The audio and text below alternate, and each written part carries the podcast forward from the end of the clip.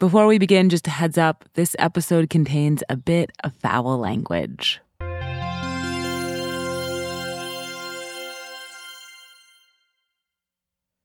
Once upon a time, I knew a storyteller. My name is David Paskin, and I'm Willa Paskin's dad.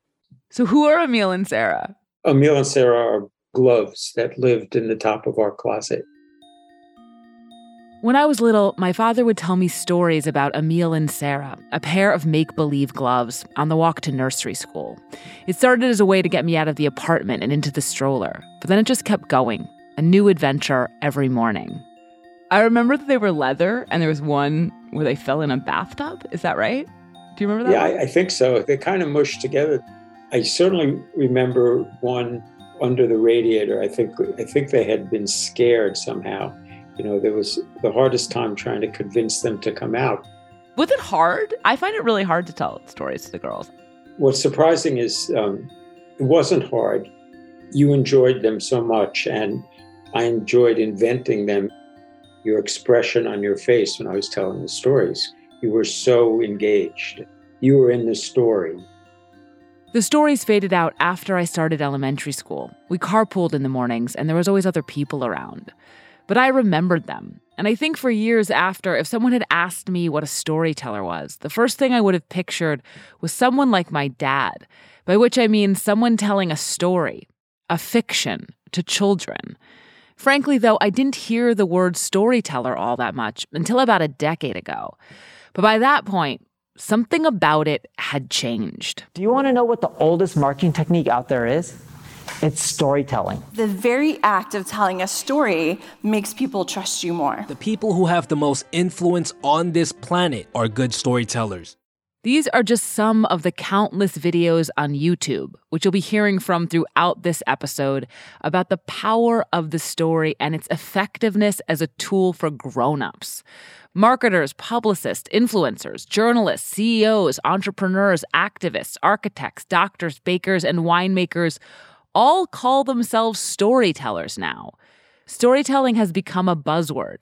And I wanted to figure out what's the story with that?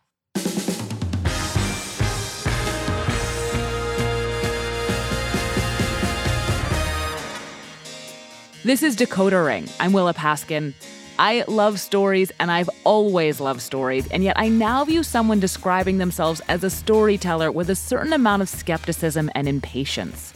What do you really do, I think? And why not just say that? Something we have done for our whole existence as a species has become very trendy. And so, in this episode, we're going to look at where that trend comes from and where it's going. It's a streamlined near history of a vast ancient practice, and looking at it changed the way I think about stories. And I hope it might do the same for you. So, today on Decoder Ring, how did storytelling become a product?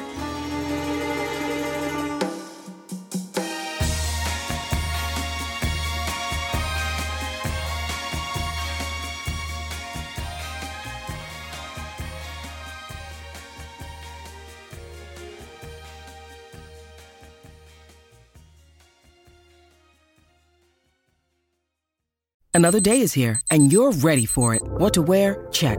Breakfast, lunch, and dinner? Check. Planning for what's next and how to save for it? That's where Bank of America can help. For your financial to-dos, Bank of America has experts ready to help get you closer to your goals. Get started at one of our local financial centers or 24-7 in our mobile banking app. Find a location near you at bankofamerica.com slash talk to us. What would you like the power to do? Mobile banking requires downloading the app and is only available for select devices. Message and data rates may apply. Bank of America and a member FDIC.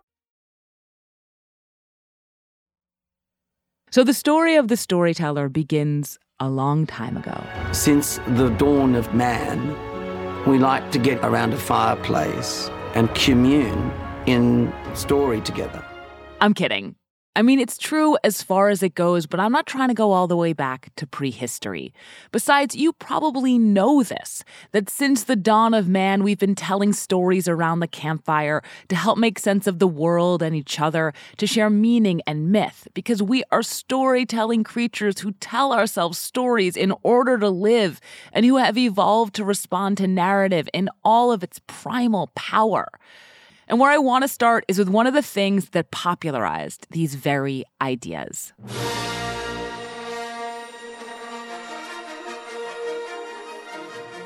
The first Star Wars movie arrived in theaters in 1977. It was obviously not the first movie to tell a story, but its creator, George Lucas, spoke frequently about where his story came from. My last mentor probably was Joe, Joe Campbell, who asked a lot of the interesting questions and made me very interested in a lot more of the cosmic questions and the mystery. Campbell was an English professor and mythologist who in 1949 wrote The Hero with a Thousand Faces.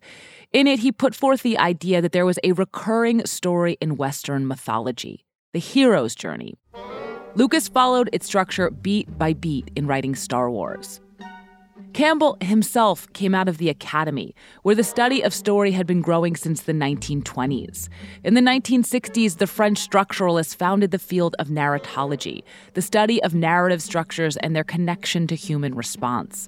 Led by theorists like Roland Barthes, it rapidly expanded its influence beyond the literary disciplines in the 1970s and 80s. But it was Star Wars that was the pop face of the idea that we might be hardwired to respond to stories and to certain story structures in particular. Ones that would just work on people, move them, captivate them, and sure, make billions of dollars in the process. And as this idea that there might be a story cheat code was percolating through the 1980s, there were two men telling stories to the public whose skill in doing so was becoming their defining characteristic. Steve Jobs, I think, really what set him apart. He was extremely good at telling a story. Margaret O'Mara is a historian and the author of a history of Silicon Valley called The Code. One of its chapters about Apple is called Storytellers, and it's become a common place to hold Jobs up as a master corporate storyteller. Part of the reason for this is that Apple was one of the first places to be self aware and strategic about telling its story. Just compare it to its early competitors, computer makers selling to other businesses using ads that were dense and technical, while Apple was trying to reach individual consumers with flair. You have this new sort of awareness of if we want to sell to people, we need to tell them a story about how this product is going to make you better, make you more creative, make you more fulfilled. The company ran a number of playful ads to get this point across, but the most famous is a Ridley Scott directed commercial that aired during the 1984 Super Bowl. In it, gray men in gray clothing are rescued from their mindless Orwellian existence by a young woman who hurls a sledgehammer through a screen blasting Big Brother's commands. Only then is it revealed to be an ad for Apple. On January 24th, Apple Computer will introduce Macintosh. And you'll see why 1984 won't be like 1984. Apple isn't just selling you some other computer, it's setting you free. That's its story. And while Apple is doing that, there's another raconteur around. And uh, I could say that it reminded me of a story, but Actually, I wanted to tell the story whether anything reminded me or not. it was about a fella that was driving down a country road and That's President Ronald Reagan speaking at a fundraising dinner in 1985. You can hear from those indulgent laughs that he's famous for telling folksy anecdotes. And as they did for Apple computers, these stories distinguished him from stiffer politicians who just talked about policies and laws. They made him seem, to a majority of the electorate, more authentic. And yet, Reagan was not called the great storyteller. He was called the great communicator. Storytelling was in the air, but it wasn't a buzzword just yet. In the mid 1990s, though, a TV show would help make it one. Michael Simon, a director, was walking around the Brooklyn Botanical Gardens some years ago with a friend. It was a rainy May day, and we saw this guy in front of us with like a long, flowing um, white beard. And I remember, I remember elbowing my friend to go, "He's going to tell us wondrous tales," and that, in my mind, was was a storyteller. In 1996, Simon directed a concert movie for the Music Channel, VH1. It featured Ray Davies, formerly of the Kinks, who had just released an album called The Storyteller and was on his Storyteller tour. Davies had started telling stories while performing a few years earlier. It started off as a prank, really. I uh, had a book out, and it was an autobiographical thing. And I did readings. And then I did readings with songs. When the network decided to turn this one off concert into an ongoing series with Simon as the director of many, they decided they ought to keep the name. The series was called VH1 Storytellers. If I could tell the world just one thing, it would be we're all okay. Each episode was a concert in which famous musicians performed before a small, intimate audience and told stories usually about the lyrics of their songs. My grandfather passed away recently, and uh, he was up in Alaska, and I couldn't make it up there because I had to do a video shoot, which sounds really, really crummy, and I felt really crummy. VH1 Storytellers would air for nearly two decades in heavy rerun, featuring artists like Billy Joel, Melissa Etheridge, Jay Z, and Jewel, who you just heard. I think it elevated that term. I really do. I mean, at least for me, at least for me, it was this almost silly term, which then became, oh, but look who's doing it. The show helped spring the word into the cultural echo chamber, but it was at a moment the culture was ready to hear it. I think about storytelling as a reaction to something. Francesca Polletta is a sociologist at UC Irvine who studies how storytelling affects social movements. And to me, it has to do with something that sociologists have talked about a lot, which is the growing power of numbers and commensuration and rankings. In a world where everything is test scores and automation, where computerization is on the rise and data rules, stories feel like the opposite, like a reprieve. And in the years around the premiere of Storytellers, through the new millennia, you see a burst not just in the use of the word, but in storytelling itself, with special attention being paid to the person doing the telling. This is when This American Life and The Moth get started radio shows and live shows that foreground the tellers of stories. In The Moth's case, by putting them in front of an audience. It's when TED Talks, which have been taking place since the 1980s, get a new owner and start expanding and eventually going online. It is also not for nothing when we all start going online, where new publishing tools make it easier than ever to tell and distribute our own stories. And it's also when something new begins to happen on TV. Not only are adults falling head over heels for a set of serialized dramas, they are paying closer attention than ever to the person behind the scenes, telling that story the showrunner. So, just to start, can you tell me your name and what you do? Uh, I feel like that's a trap. My name is Damon Lindelof, and I'm a storyteller. No, what, I'm you, a, what, yeah. you, what would you say if I wasn't asking you for this episode? I'm a writer producer. Damon Lindelof's first big show, Lost, premiered in 2004. I reached out to him because I distinctly remember him describing what he did on that show as storytelling, one of the first times I'd seen the term in that context. There's a weird, surreal quality to any writer who is suddenly like having to kind of describe how they see themselves beyond just, I'm a writer. What I would say is that I am much better, in my opinion, verbally. The talking process, you know, what we refer to as the writer's room, that's where I've always felt that I am best. And so there's a direct sort of synonym between telling and the verbal action of speaking, you know, storytelling, the oral tradition that I find very romantic. Think about being in this position you need a good word to explain what you do. And at this time, Storyteller had a lot going for it. It's unassuming and approachable. It's easy to understand, but it does have these romantic, mythic associations, plus all these connotations of intimacy and authenticity and connection and fun. And when a word, when a concept is capturing all of this, when it's being used by famous musicians and TV makers, when it seems to be something people crave, you know who notices? Capitalists. That's who.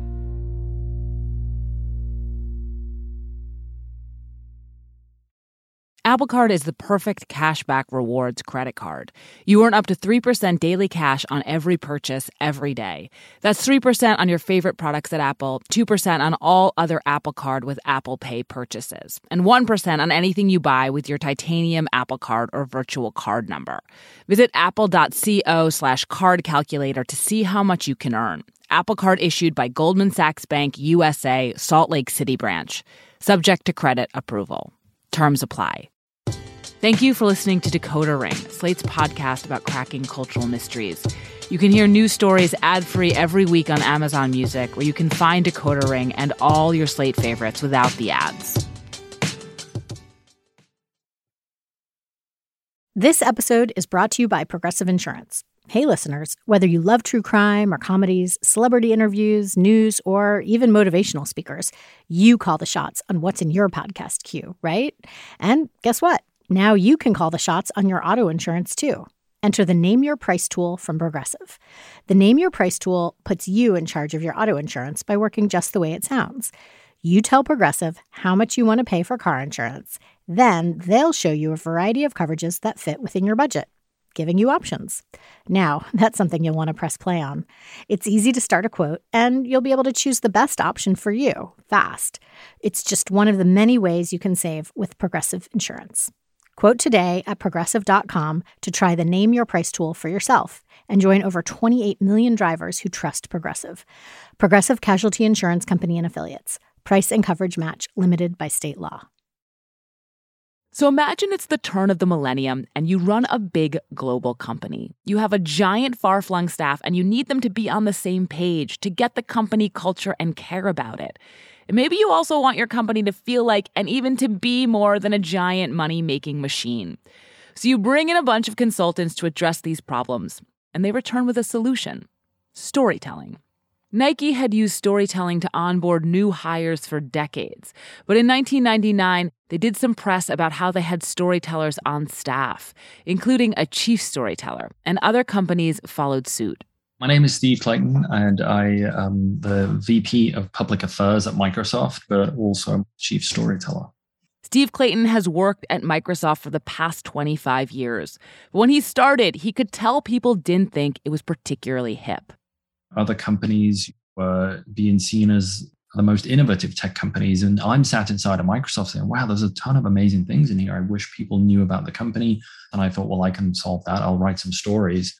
So, about 14 years ago, he started a personal blog as a hobby about the place he worked.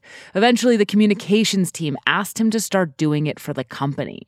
He now oversees a team that publishes stories about what's going on at Microsoft for internal and external consumption. My team of storytellers, our job is not to sell product, our job is to sell Microsoft. Increasingly, I think we're in a world where people are identifying with companies, people are saying, Do I have a values match with this company? Do I believe in this company? My job is to help people believe in the company.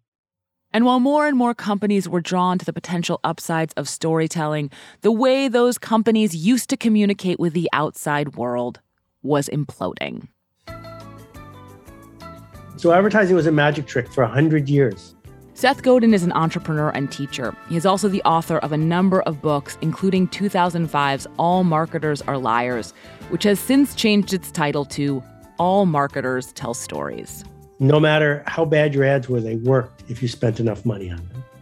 And advertising when there were three TV networks and 20 magazines was a miracle because you just bought a lot of ads, you would make money. So you could buy more ads. And 20 years ago, that stopped working. What happened 20 years ago, of course, is fragmentation. First with the arrival of cable, and then with the arrival of the internet. Suddenly, TV advertisements couldn't be relied upon to reach most Americans. You had to reach them some other way, with a message they would hopefully not hate. And one thing people don't hate, that in fact they love and spend lots of time and money on, is stories. When it comes to getting your message across and connecting with your audience, storytelling is one of the most powerful tools available. That's just one of the videos aimed not at big corporations, but at small businesses and individuals. It's part of a cottage industry that pushes storytelling as the ultimate marketing strategy. Would be entrepreneurs are being sold on the idea that they need to learn how to tell their story in order to sell that story to other people. By the mid 2010s, the pitch about the power and effectiveness of the story has become pretty well formulated. Stories. For centuries, we've told them. We tell stories around the campfire. We write plays. We write novels, short when you stories. listen to a story, your entire brain starts to light up. that good storytellers are seen as significantly more attractive and are even considered more important. There's a Native American proverb that says, The one who tells the story rules the world. And if you buy into this at all, then you absolutely should employ a storyteller. On LinkedIn, the number of people describing themselves as storytellers jumps from about zero in 2011 to half a million in 2017. And one of the people who started describing themselves this way was Everett Cook. I remember the day that I woke up and was like, oh my God, I'm turning 25. Like, I have to get my own health insurance. Like, that was a very real problem for me. Everett had this problem because after graduating from college in 2014, he'd gone to work at a newspaper. He loved it, but the pay was bad. So he started looking around for writing jobs in the business and startup world. I applied for stuff for mm, a couple months and just nothing. These were like entry level content writing jobs, and I wasn't getting any feedback back at all. He didn't know what to do. And then he remembered something a newspaper editor had said to him. No matter what issues you have with the industry, if you can tell stories, you'll be fine. Now, he wasn't fine, but he had been seeing the word storyteller all over job listings. I changed the word journalist on my resume to storyteller, and I got a job like four days later. He was hired to be the chief storyteller at a startup in San Francisco that was like a Kickstarter for investments, raising money for companies through the crowd. I would help some of these companies like tell their story basically, right?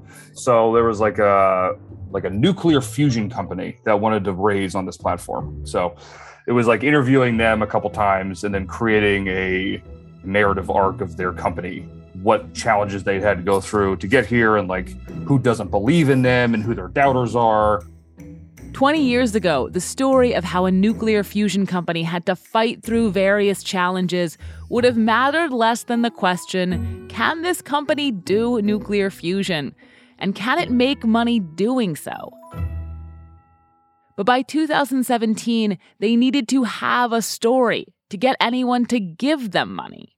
Everett who has since returned to journalism, had been hired to do something that had become necessary and crucial to raising funds. But that also meant that storytelling had become another box to check. You're basically just writing content, right? And I think content that isn't particularly deep, because it doesn't have to be. These stories that are supposed to be humanizing and authentic and persuasive, they're starting to feel pretty canned.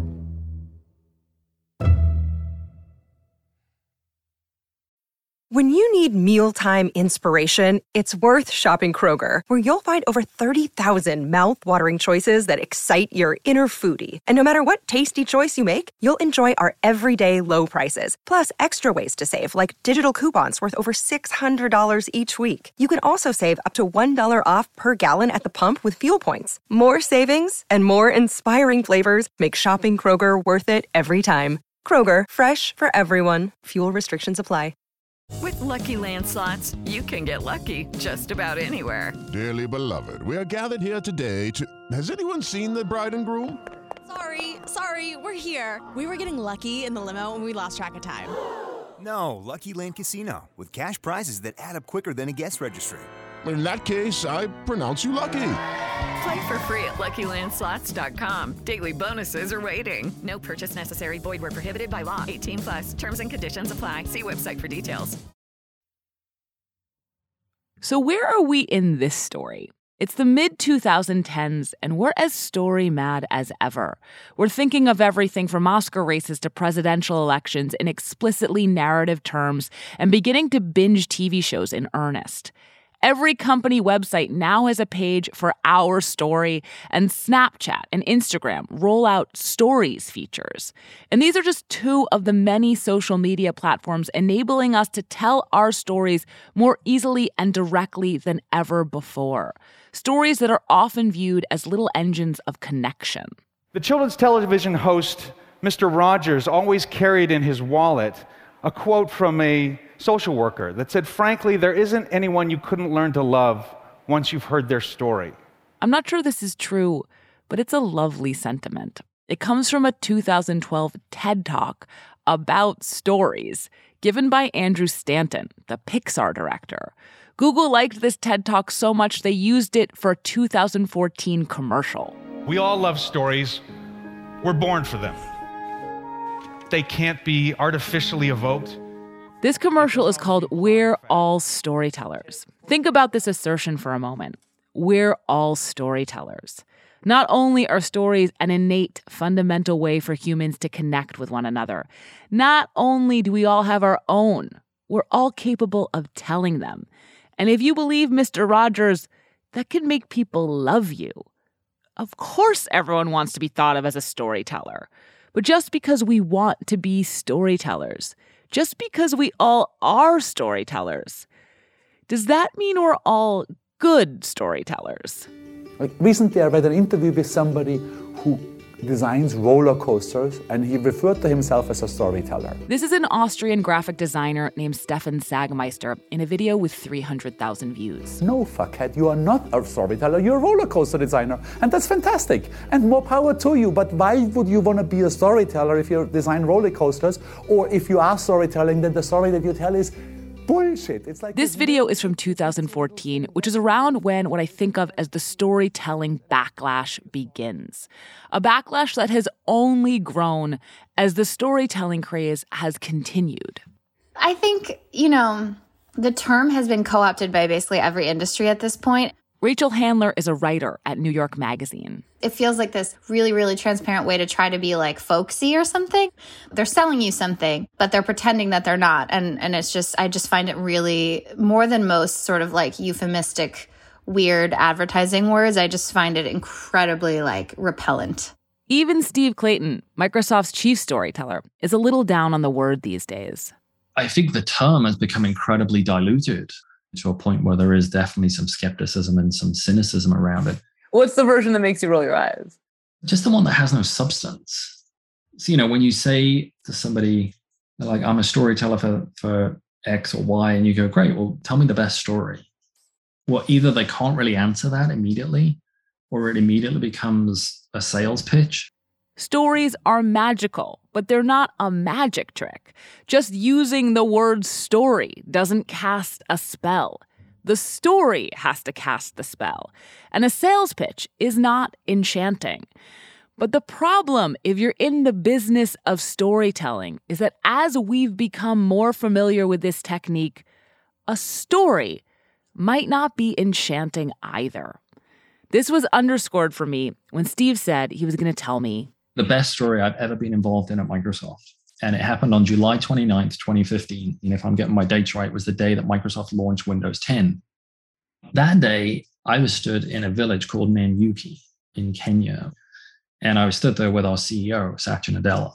And we were stood at a school called the Gakawa Public School. And there's a photograph of um, two, two women at the school. One is the principal of the school, and the other lady in this photograph is Tabitha, who was one of the students at the school at the time. And next to them is a piece of technology, or behind them, sort of set against this stunning backdrop. is it basically brings Wi-Fi uh, to a to a, a, a space.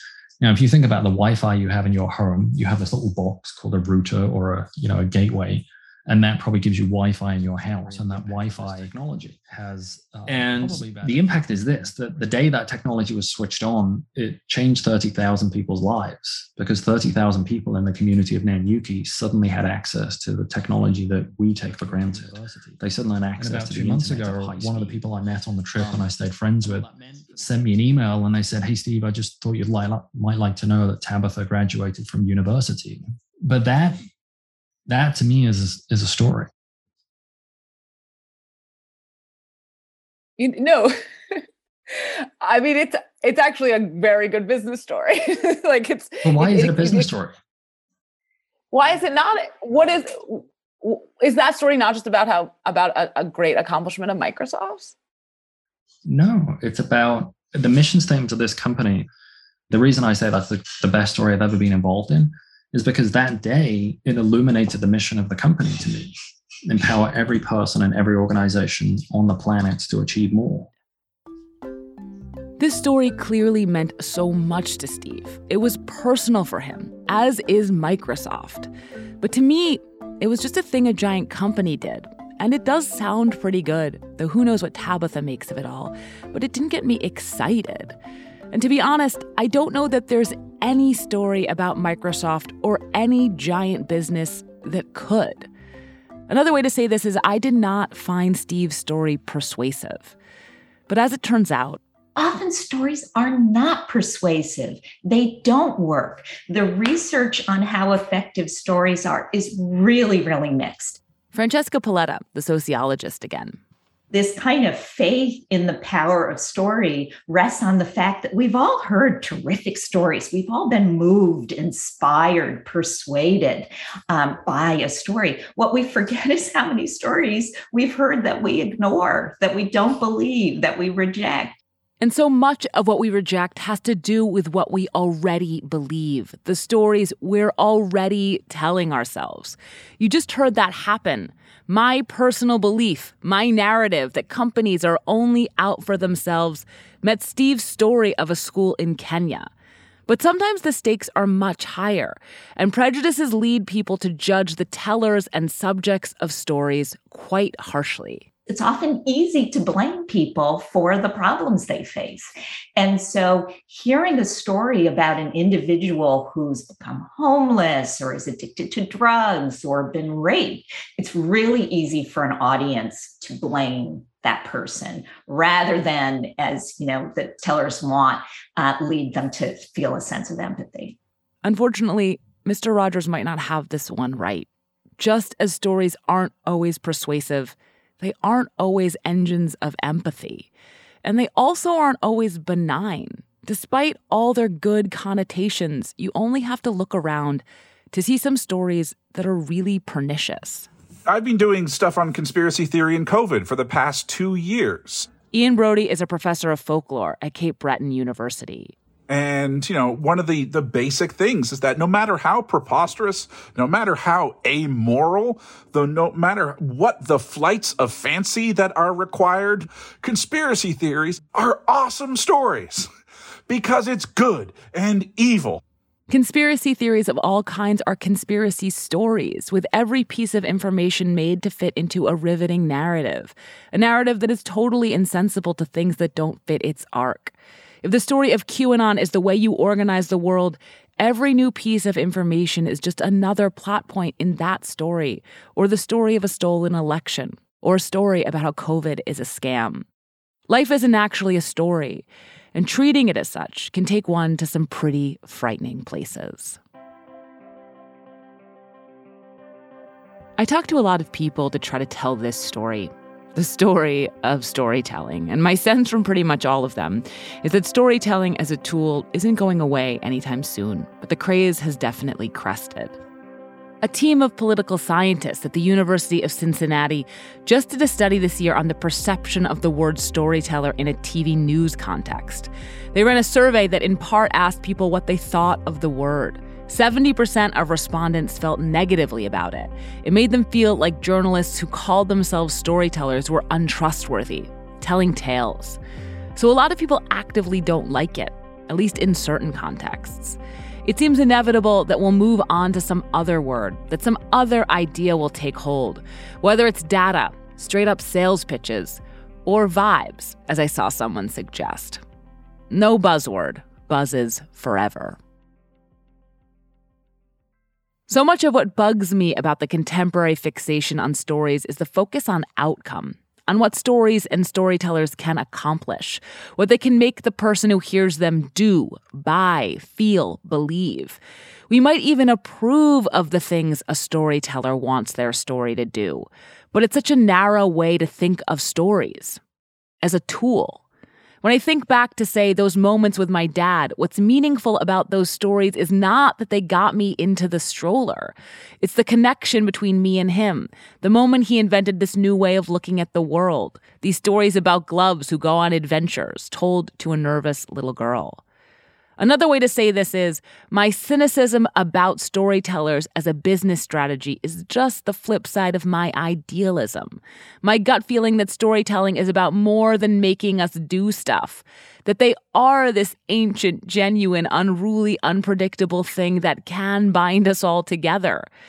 And part and parcel of that idealism is that I also believe telling good stories is really hard.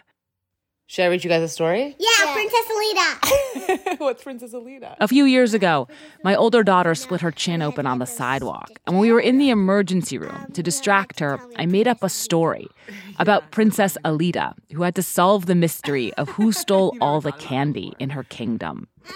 It worked. She held it together through the stitches. And she has been asking for Princess Alita stories ever since. And I wish I could say I told them all the time, but I don't because I find making them up really hard. Stories are magical, but they are also a minefield. When they're done well, they can seem effortless and they feel authentic, but they are crafted and they take skill and hard work. Most nights, we read other people's stories to her and her sister instead. Okay, do you want to pick a book?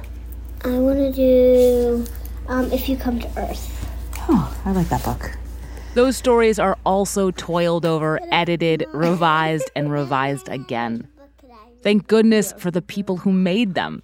Thank goodness that every night we can take their words and be storytellers too. Most, all right, go ahead. You want to read it? People mostly live on land in big cities and small towns or tiny villages or just in the middle of nowhere.